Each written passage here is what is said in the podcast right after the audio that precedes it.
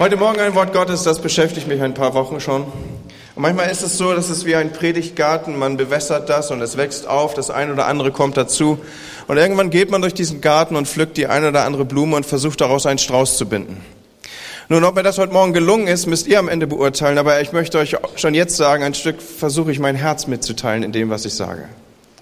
Und ich bete, Heiliger Geist, dass du kommst, unsere Herzen zu berühren und uns umzugestalten etwas in uns anzuticken, was seine Fortsetzung finden wird von diesem Ort aus, Herr.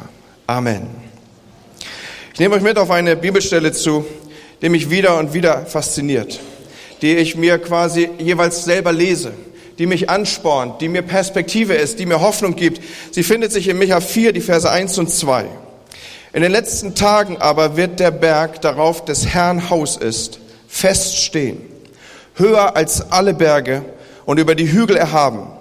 Und die Völker werden herzulaufen und viele Heiden werden hingehen und sagen, kommt, lasst uns hinauf zum Berg des Herrn gehen und zum Haus des Gottes Jakobs, dass er uns lehre seine Wege und wir in seinen Pfaden wandeln.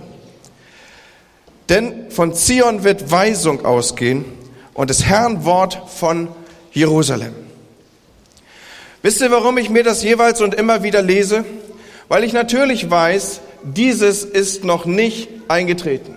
Weil ich natürlich weiß, das ist noch keine Realität geworden, schon gar nicht im Umfeld dessen, was meinen beruflichen Alltag ausmacht, nämlich Gemeinde. Es ist für mich eine Utopie, ein Ort, der noch nicht da ist.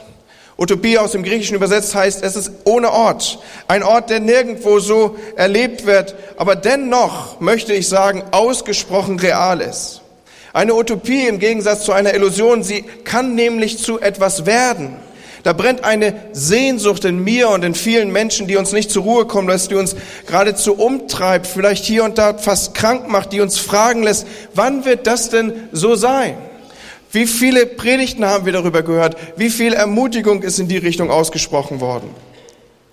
Aber wenn wir hören von Utopie, dann lehnen wir uns manchmal entspannt zurück, beziehungsweise resigniert zurück und sagen, Utopie, wie du schon sagst, Andi, ein solches Werden in Bezug auf die Gemeinde, das ist utopisch. Das gibt's gar nicht. Das ist völlig unrealistisch. Und auf der einen Seite mag ich dem beipflichten und sagen, ja, das stimmt.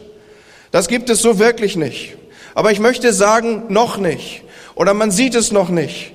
Ich möchte das nicht in die Resignation münden lassen, ach, das wird's ohnehin nicht geben sondern ich möchte in der richtigen Konsequenz auf diese Utopie unterwegs sein. Und das ist meine Aktion. Meine Reaktion darauf ist nicht Re Resignation, sondern meine Reaktion darauf soll meine Aktion sein, nämlich die Frage, was kann ich tun, Herr? Was kann ich beitragen mit meinem Leben, dass das, was jetzt noch Utopie ist, Wirklichkeit wird? Und in den letzten Tagen, sagt Micha, wird das Haus des Herrn, wird die Gemeinde auf dem Berg stehen und sichtbar sein. Sie wird leuchten, sie wird höher, sie wird erhabener, sie wird überzeugender sein als alle anderen Hügel ringsrum sie herum, die sich auch anbieten mit ihrem Angebot.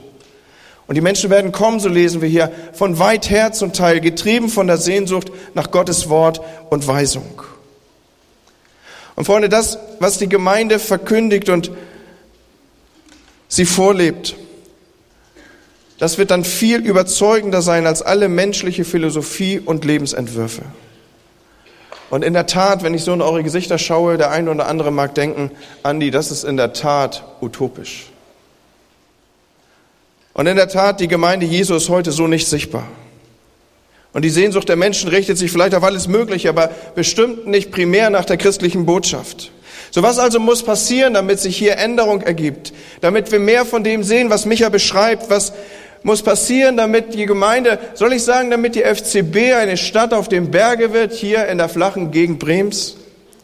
Wie muss eine Gemeinde beschaffen sein, die andere Menschen aufhorchen lässt, dass sie sich ausrichten auf sie, wie die Kompassnadel auf den Norden? Und ich will heute Morgen versuchen, uns in vier Antworten reinzuführen, die mich beschäftigen.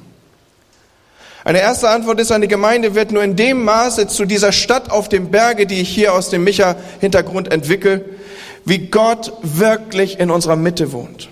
Eine Gemeinde wird nur in dem Maße statt auf den Berge, wie Gott wirklich da ist. Das ist das A und das O. So ist die Gemeinde wie eine Truhe. In ihrem Inneren ist ein unglaublicher Schatz. Aber was macht diese Schatztruhe attraktiv? doch in erster Linie das, was drin ist und nicht das, was außen herum aufgestellt ist. Wenn wir also hier über die Attraktivität, über das, die Magnetkraft einer Gemeinde nachdenken, dann müssen wir wissen, dass das eigentliche einer Gemeinde ist nicht das Äußere, auch nicht unser Äußeres. Auch nicht die Möglichkeit, dass man hier auch morgens um fünf nach zehn auch entspannten Parkplatz finden kann. Auch nicht die Möglichkeit, dass man sich keine Sorgen um einen Platz machen muss. Nein, all das nicht. Sondern das Eigentliche ist das Innere. Nicht das Gebäude, nicht die Art unserer Zusammenkünfte, nicht die Art, wie wir unsere Versammlung gestalten. Gemeinde, der sichtbare Leib Jesu auf dieser Erde, das bist du und das bin ich. Und das Eigentliche ist der Schatz, den wir in unseren irdenen Gefäßen mit uns herumtragen dass wenn wir zusammenkommen, dass sich dieser Schatz bündelt und zu etwas Großem wird, was Ausstrahlungskraft hat wie nichts anderes im Universum. Und Paulus schreibt, dass unser Schatz, den wir in irdenen Gefäßen tragen, die Gegenwart und die Herrlichkeit Gottes in unserem Leben ist. Wir lesen davon in 2. Korinther 4, die Verse 6 und 7. Denn Gott, der sprach, es werde Licht in der Finsternis, hat uns in unserem Herzen erkennen lassen, dass dieses Licht der Glanz der Herrlichkeit Gottes ist, die uns im Angesicht von Jesus Christus sichtbar wird. Doch diesen kostbaren Schatz, also den Glanz der Herrlichkeit Gottes, tragen wir in zerbrechlichen Gefäßen, nämlich in unseren schwachen Körpern. Und Freunde, wenn das nicht wahr wird, wenn da in uns drin sich nicht dieser Glanz abbildet, wenn wir nicht jeder ganz persönlich Christus als das Zentrum unseres Lebens haben und ihn dann zusammentragen, wenn wir zum Beispiel zu Gottesdiensten zusammenkommen, dann können wir unsere Gottesdienste, dann können wir unsere Aktion, dann können wir unsere Bekenntnisse vergessen, dann können wir an unseren Truhen rumschrubbeln und bohnern und wienern, solange wir wollen. Es wird uns das Eigentliche fehlen. Nette Truhe, nichts drin. Aber wenn wir wirklich das sehen wollen, wenn das, was heute vielleicht noch Utopie ist und du hast vielleicht schon die Resignation, den Geschmack der Resignation auf den Lippen, wenn du das sehen willst, dass es zur Realität wird, dann muss Christus das Zentrum, dann muss Christus die Mitte deines Seins sein. Nirgends anderes und nichts anderes. Und jetzt bitte nicht so hören, ja, dort in der Gemeinde, da müsste Christus das Zentrum sein. Auch nicht, na ja, Gemeinde dort irgendwo an der Stelle, sondern Gemeinde, das bist du und das bin ich. Und in uns muss Christus das Zentrum sein, damit das in der Gesamtheit die Gemeinde abbilden kann und wird. Es gibt ein Bild, das mich nicht wieder loslässt die letzten Tage. Ein Bild, das auch das Leben vieler Christen zu beschreiben scheint. So stell dir vor, und das dürfte uns Deutschen ja nicht allzu schwer fallen, dein Leben ist ein Auto. Und je nachdem, wie du unterwegs bist, ist das entweder so ein Roadster oder irgendwie ein, ein SUV, so ein geländegängiges Fahrzeug. Der eine oder andere braucht es vielleicht auch ein bisschen bequemer. Oder du sagst, ich bin jetzt bei Golf Plus angekommen, das ist einfach einfacher mit dem Einsteigen. Ist mir egal. Aber stell dir vor, dein Leben wäre ein Fahrzeug. Und du bist mit deinem Lebensfahrzeug unterwegs auf den Straßen dieser Welt. Mancher hat seine Reise angetreten und Jesus ist außerhalb des Fahrzeugs. Nun, zumindest sind diese Menschen, die das wissen, so ehrlich, dass sie sagen, ich bin hier und wenn es einen Jesus gibt, dann steht er dort, dort hinten am Straßenrand. Ich kann ihn vielleicht auch in der Silhouette erkennen, aber ganz sicher ist er nicht in meinem Fahrzeug. Ich bin hier und er ist da. Und dann gibt es andere, bei denen ist Jesus im Auto, aber er ist im Kofferraum. Niemand weiß, dass er dort mitgeführt wird. Niemand weiß, dass er dabei ist. Man hat ihn da hinten drin wie ein Reserverad oder eine Rettungsweste.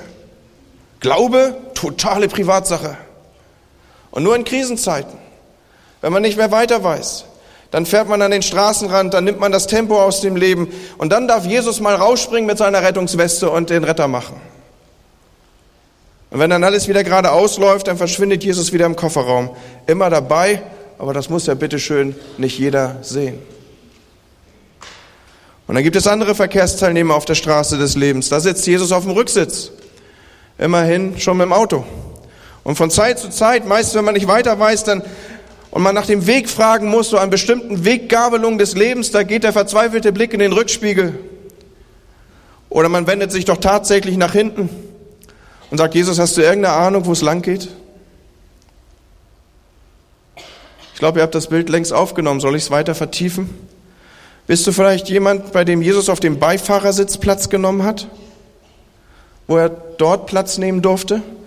Und du hast schon regelmäßige Gespräche mit ihm. Es ist eine nette Konversation. Es bewahrt auch ein wenig vom Einschlafen. Er ist schon sichtbar in deinem Leben. Aber Jesus wird halt von dir spazieren gefahren. Er muss dahin, wo du hin willst. Und das Gute bei Jesus ist, er steigt auch nicht immer gleich aus. Aber soll ich dir sagen, wo Jesus wirklich sein will? Der will deinen Fahrersitz. Der will sagen, rutsch mal rüber, ich bin jetzt hier der Herr. Lass mich doch mal bestimmen, wo es hingeht. Lass mir den Fahrersitz. Und Leute, eine Stadt auf dem Berg, eine Gemeinde gewinnt diese Attraktivität, von der ich hier spreche, dass es Menschen anzieht, sie sich dorthin ausrichten, wie Motten vom Licht angezogen werden. Nur wenn jeder von uns in seinem irdenen Gefäß diesen Schatz des Glanzes und der Herrlichkeit Gottes trägt, die Gegenwart Gottes mit sich führt, wenn jeder von uns Jesus auf dem Fahrersitz hat. Versteht ihr das?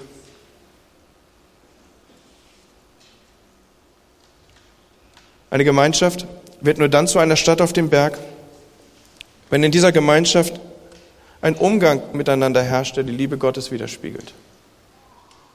Das ist mal eine Vorlage, oder? Und jetzt gehst du hier durch die Gemeinde, bist vielleicht schon Jahrzehnte hier und sagst, Mensch, das schafft ihr schon jahrzehntelang nicht. Sollen wir es deswegen aufgeben, es zu versuchen?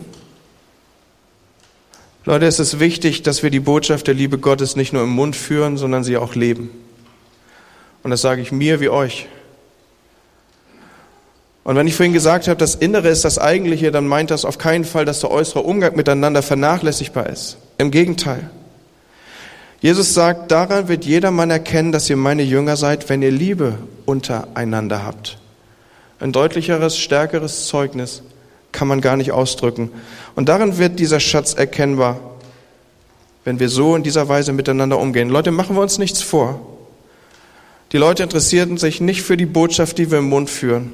Sie wollen sehen, dass wir sie auch leben. Nicht in Perfektion, ich weiß darum. Und doch in dem Maße, dass man ein Vorankommen merkt. Dass man sieht, da verändert sich was. Das wird vielleicht freundlicher oder man entschuldigt sich oder es wird aufbauender oder man kann sich beugen. Man kann den anderen in Ehrfurcht höher achten als sich selbst. Man kann sich vielleicht selber auch mal nicht so wichtig nehmen. Das, was wir draußen stehen haben, ein Klima der Ermutigung, das ist nicht der Tatbestand und der Ist-Zustand, das ist das Ziel, auf das wir zuwachsen, Leute. Und ich möchte, dass wir als eine Gemeinschaft erkannt werden, dass das Teil der Attraktivität ausmacht, dass es Menschen zieht auf diesem Berg, den die Gemeinde ist, wie wir hier miteinander umgehen. Und bitte lasst uns das ändern und lasst uns uns darin üben und uns gegenseitig ermahnen. Okay? Das war schon der zweite Punkt, ist relativ einfach gewesen. Ne? Nehmen wir einen dritten, der wird wieder ein wenig länger dauern. Eine Gemeinde wird nur dann zu einer Stadt auf dem Berge werden, wenn sie den Menschen vermittelt, du bist hier wichtig, weil du Gott wichtig bist. Jetzt wird's zentraler. Jetzt gehe ich mit euch hier aufs Zentrum zu. Du bist wichtig, weil du Gott wichtig bist. Leute, die Menschen müssen spüren, dass sie hier ernst genommen werden und dass sie hier wahrgenommen werden. Dass wir nicht nur davon reden, dass sie Gott wichtig sind, sondern dass wir das mit dem verkörpern, was wir leben. Und das fängt bei ganz simplen Sachen an, dass wir versuchen, ihre Sprache zu sprechen. Dass wir uns auf ihre Kultur einlassen. Das bedeutet in letzter Konsequenz, dass ihre geistlichen Bedürfnisse ernster zu nehmen sind als meine eigenen geistlichen Bedürfnisse nach Vertrautheit und Bequemlichkeit. Und ich habe nicht erwartet, dass hier jemand Amen sagt, aber ich will es trotzdem nochmal wiederholen. Das bedeutet in letzter Konsequenz, Ihre geistlichen Bedürfnisse sind ernster zu nehmen als meine Bedürfnisse nach Vertrautheit und Bequemlichkeit. Eine Stadt auf dem Berg können wir nur dann werden, wenn wir uns radikal den Dienst am Menschen verschreiben. Und lass mich ein bisschen leidenschaftlicher, lass mich radikaler, lass mich vielleicht auch angreifbarer werden, denn hier bin ich jetzt falsch verstehbar, wer das möchte. Viel zu lange haben wir vielleicht aus der Gemeinde einen Ort für Christen gemacht und die Welt zu einem Ort, dem unsere Missionsbemühungen gelten. Und ab und zu haben wir Ausflüge gemacht in die feindliche Welt da draußen, um dann möglichst schnell zurückzuhuschen und uns wieder einzumauern. Und dann haben wir uns gegenseitig erzählt, was für tolle Gespräche wir hatten. Versteht ihr, was ich meine? Und da haben wir uns dann sechs Wochen mit aufgehalten, bis wir die Kraft fanden, mal wieder für zwei Stunden rauszugehen. Und ich habe ganz lange drüber nachgedacht, was passiert da eigentlich? Was ist hier eigentlich los? Und ich bin dabei, meine Denkweise zu verändern. und ich tue mich damit nicht leicht. Ich habe mich oft und vielfältig und frage es mich bis heute gefragt, ver, ver, ver, versäume ich nicht meine Fürsorgepflicht, wenn ich die Schafe nicht bewahre? Muss ich nicht die Welt von ihnen fernhalten und möglichst einen Zaun um sie bauen? Möglichst einen Zaun, der so weit vor der eigentlichen Sünde steht, dass man gar nicht erst in Gefahr kommt, die Sünde zu tun? Und wie die meisten Pastoren war ich der Meinung, ich muss nur ausreichend viel in Zurüstung von Christen investieren und sie mit Wachstumsprogrammen umstellen, desto stärker wird sich die Gemeinde bauen. Aber meine Beobachtung ist, je mehr wir das tun, desto mehr eiern wir als Gemeinde um uns selber und beschäftigen uns mit uns selbst und verbrauchen unsere finanziellen Ressourcen und Mitarbeiterressourcen für die Aufrechterhaltung des eigenen Betriebes. Und kann es vielleicht sein, Leute, dass eine Gemeinde umso stärker ist, je mehr sie bereit ist, von sich selber wegzuschauen und bereit ist, sich zu verschenken? Kann es vielleicht sein, dass gerade dieses Verschenken der Gemeinde an und in die Welt der Schlüssel zu einer starken Gemeinde ist? Wer sich an das Leben klammert, so steht in Matthäus 16, 25, der wird's verlieren. Wer aber sein Leben für mich einsetzt, der wird's für immer gewinnen. Und Leute, kann das sein, dass das auch für das Leben einer Gemeinde gilt? Dass wenn wir uns verschenken würden, dass wir das Leben hätten im Überfluss hier? Und ich glaube wirklich, dass eine Gemeinde die Welt verändern kann. Schaut mal, vor 50 Jahren, da gab, es eine, da gab es lokale Gemeinden, wie wir sie heute haben, aber diese lokalen Gemeinden waren nur in der Lage und ihnen es war nur möglich, so ihr geografisches nahes Umfeld zu erreichen, Lokalmissionen durchzuführen. Und die damalige Situation erlaubte keine weltumfassenden Einsätze. Und so tat man sich zusammen und entwickelte Möglichkeiten. Missionsgesellschaften wurden gegründet, um aus gebündelter Stärke heraus dann global in Erscheinung zu treten. Aber habt ihr auch schon gemerkt, dass unsere Welt sich verändert hat? Dass wir heute als Gemeinde in, einem anderen, in einer anderen Umgebung existieren? Dass heute fast jedes Gemeindemitglied mit dem Smartphone in der Hand global vernetzt ist? Und wenn ich hier davon spreche, dass eine Gemeinde dadurch lebendig und dadurch Leben findet, dass sie sich verschenkt, dann meine ich das nicht nur, dass wir uns hineingeben in unser persönliches Umfeld, jedes einzelne Gemeindemitglied, das ja Gemeinde abbildet, sich also investiert in seine Nachbarschaft und in sein lokales Umfeld. Ich meine damit auch nicht nur, dass wir als stärkerer Leib Gemeinde uns in unsere politische Nachbarschaft einmischen und hier was verändern, sondern ich meine damit ausdrücklich, dass wir als lokale Gemeinde, ja, dass die FCB, wir können als Ortsgemeinde die Welt verändern. Und was Gott möchte, ist, dass wir das tun. Keine Gemeinde kann alles erledigen. Und schon gar keine Gemeinde kann alles alleine erledigen. Aber das, was wir vor einigen Wochen gemacht haben, dass wir mit ein paar Leuten rausgegangen sind und in den Slums von Blantyre eine Kirche gebaut haben, die für Schulzwecke und für andere Dinge genutzt wird, das ist, dass eine Lokalgemeinde die Welt verändert, punktuell, Stück für Stück. Und wenn das jede Gemeinde tut, dann erleben wir, dass sich etwas verändern kann. Das, was ich hier heute Morgen mit euch teile, das berührt mich so tief und es beschäftigt mich schon Ewig, hätte ich bald gesagt. Aber zunehmend mehr. Und ich, das beschäftigt mich unter dem Stichwort missionszentriert Gemeinde zu bauen. Und dabei meint Mission nicht irgendwo in der Ferne, da draußen bei den Heiden, da scheint die Sonne so heiß und lass uns mal was tun da. Sondern ich meine Mission hier. Und ich meine damit, dass wir in der Gemeinde anfangen, alles um diesen zentralen Gedanken zu gruppieren. Die Gemeinde ist Gottes Instrument, eine verlorene Welt zu erreichen. Und so wie Jesus in diese Welt gekommen ist, so ist die Gemeinde heute sein Leib, der genau in gleicher Weise in diese Welt gesandt ist. Und so ist Mission keine Option, sondern Mission ist ureigens Gemeinde. Und ich bin dabei, das zaghaft zu entdecken, dass nicht vielleicht am, der beste Weg, eine starke Gemeinde zu bauen, ironischerweise der ist, ihre Talente, ihre Begabung und ihre Ressourcen wegzugeben. Und Leute, das brennt in meiner Seele. Das berührt mich in der Tiefe. Existieren wir als Gemeinde in erster Linie, um Christen zu dienen oder existieren wir, um der Welt zu dienen? Und ich habe meine Antwort darauf gefunden. Gemeinde ist Gottes Instrument für die Welt. Und ich glaube, wir sind dafür da, uns an die Welt zu verschenken. Darum existiert Gemeinde. Ich provoziere euch ein wenig heute Morgen. Es geht ja bald auf Ostern zu, da kann ich das alles wieder zubinden. Aber Leute, lasst mich ein wenig den Stachel ans Fleisch legen hier. Wir sind nicht für uns selber hier. Und schon gar nicht einzig, um Gott zu gefallen und um uns selbst vergessen, nur um uns selber zu drehen. Vieles von dem, was einen überproportionalen Stellenwert in unseren Gemeinden hat, das werden wir im Himmel viel besser tun können. Wir werden dort wesentlich besser anbeten, glaubt es mir. Wir werden dort wesentlich völliger in Einheit mit unseren Geschwistern unterwegs sein, glaubt es mir. Unsere Beziehung zu Gott wird nie besser sein als im Himmel. Und ganz sicher werde ich heiliger sein dort. Und auch werde ich sein Wort dort in nie erkannter Wahrheit verstehen und begreifen.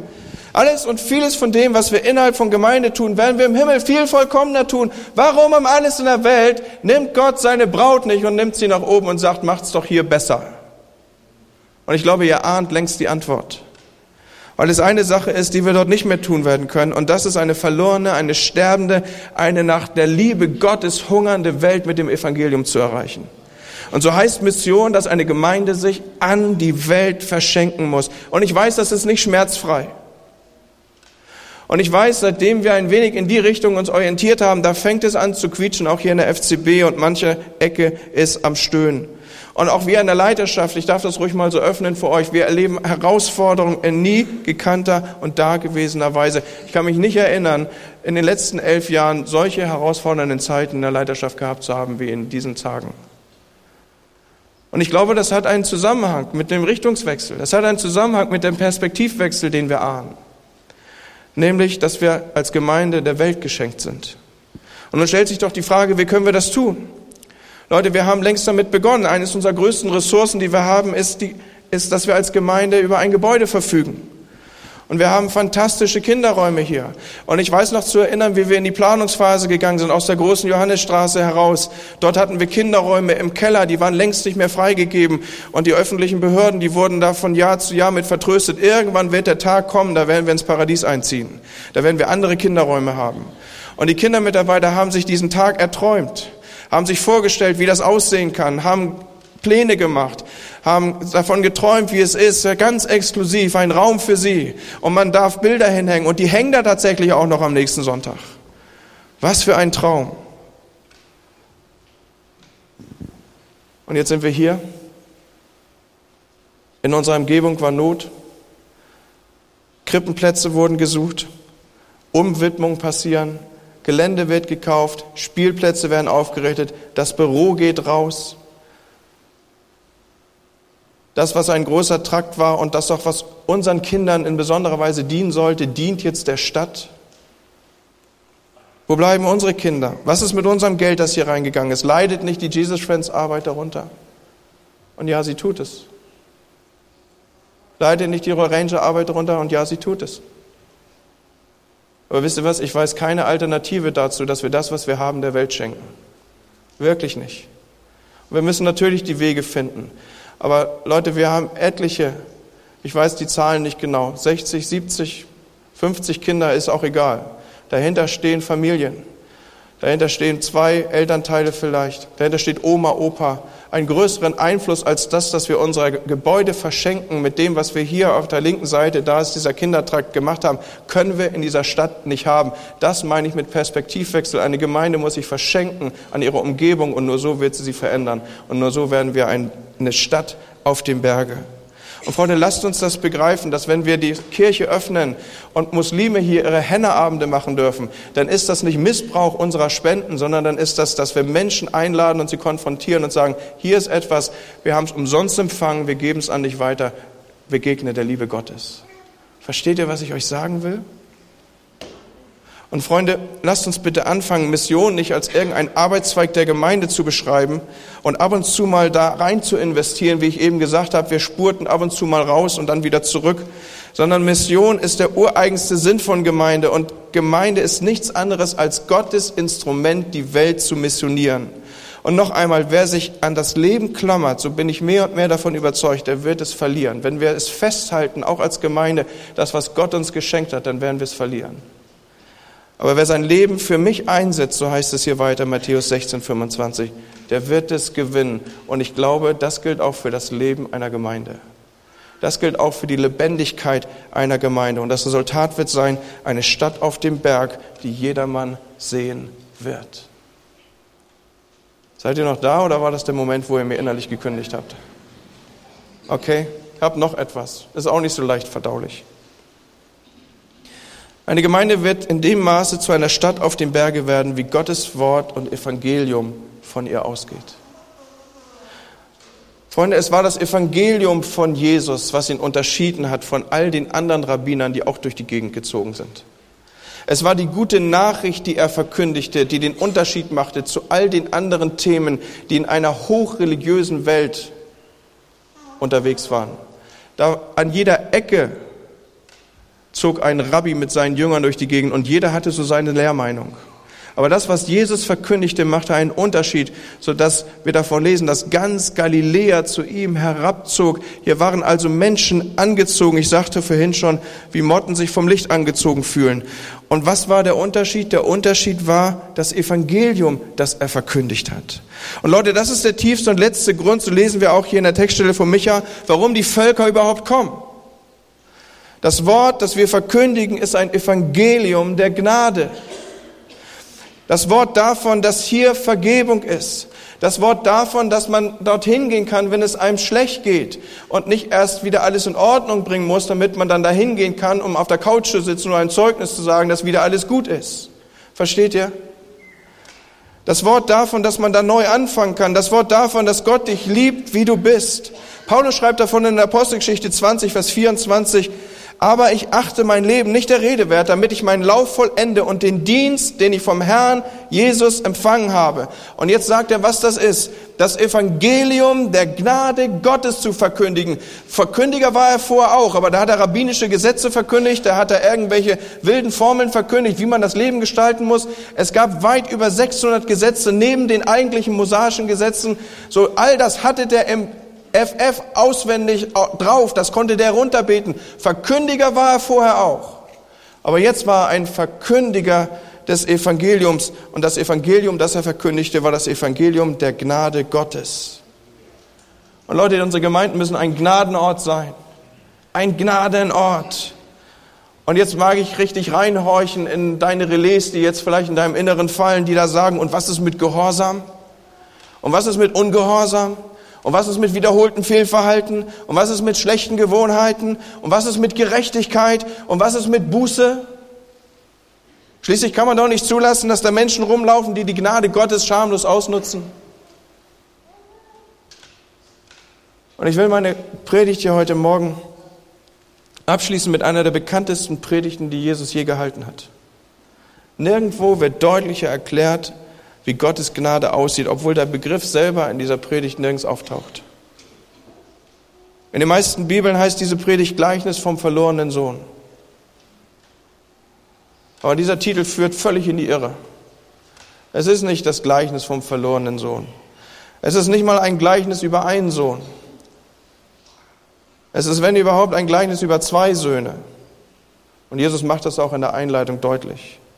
Diese Geschichte handelt von zwei Söhnen. Ich reduziere das ganz kurz. Keine Sorge, ich werde da auch vor dem Hintergrund der Zeit jetzt nicht die ganze Geschichte hier entwickeln.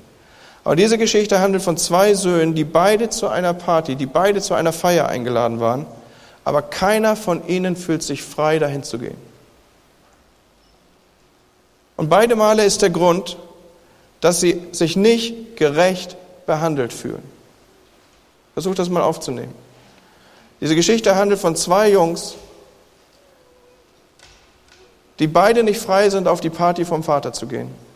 Und der Grund ist, beide fühlen sich nicht gerecht behandelt, aber aus ganz unterschiedlichen Blickwinkeln. Der eine sagt, das ist nicht gerecht, dass ich das bekomme.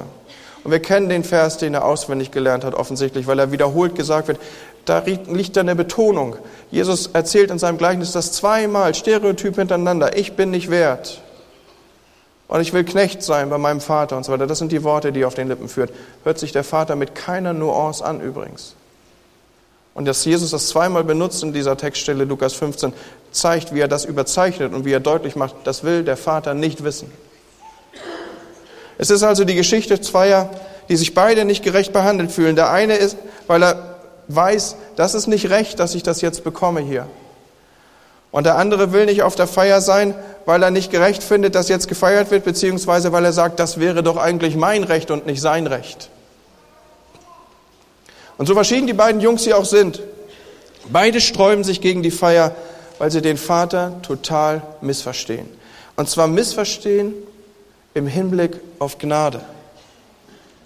Und weil wir nur noch so wenig Zeit haben, komme ich mit euch gleich auf den entscheidenden Punkt, den springenden Punkt dieses Gleichnisses zu. zu. Hier sehen wir Gnade in seiner reinsten Form. Es ist der Punkt, wo der ältere Bruder sagt in Lukas 15, Vers 30, doch jetzt, wenn dein Sohn daherkommt, nachdem er dein Geld mit Huren durchgebracht hast, feierst du und schlachtest unser bestes Kalb.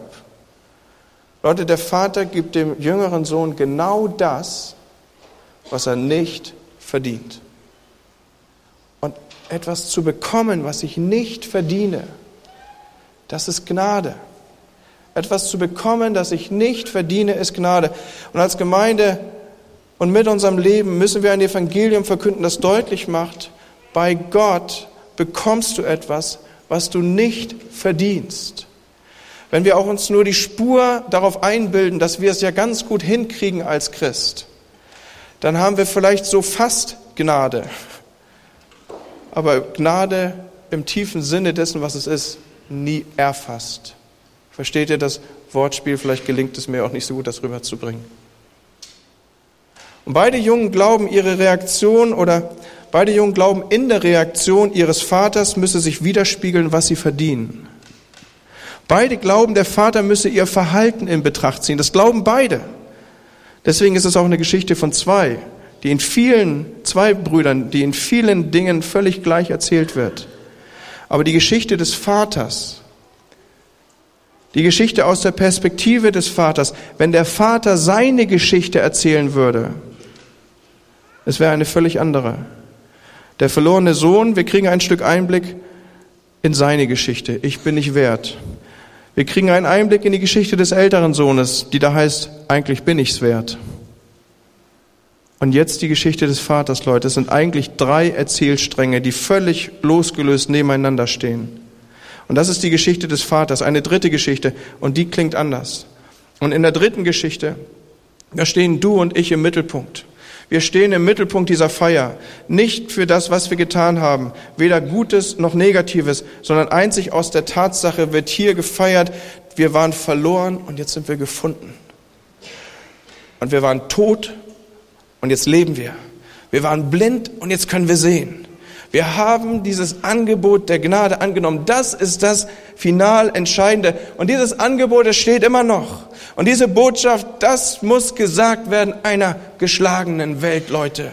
Nicht unsere Standards als Christen und was wir alles tun und nicht tun und was wir wollen und wie wir es gerne hätten, sondern wir haben es damit zu tun, dass Leute geschlagen sind in Schuld, in Sünde, das manchmal gar nicht begreifen, sich irgendwie innerlich erleben als amoklaufende Leute, die nicht wissen, wohin Orientierung nehmen.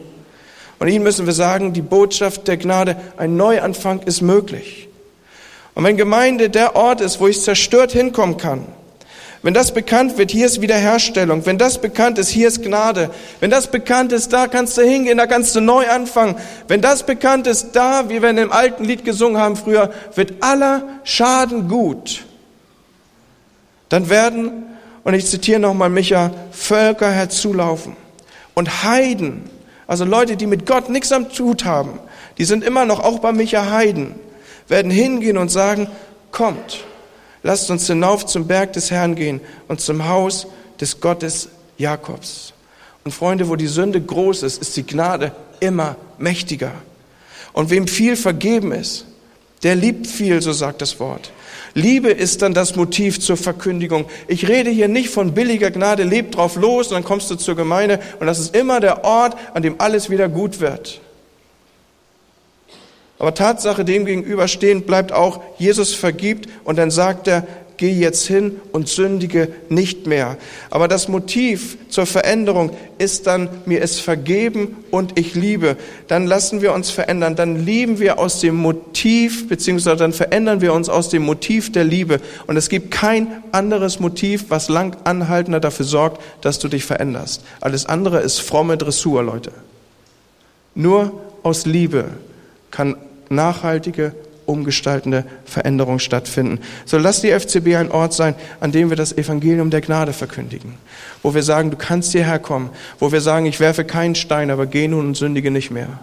wo Menschen ahnen, abspüren, sie müssen hier nicht Vorbedingungen erfüllen, sondern sie dürfen kommen.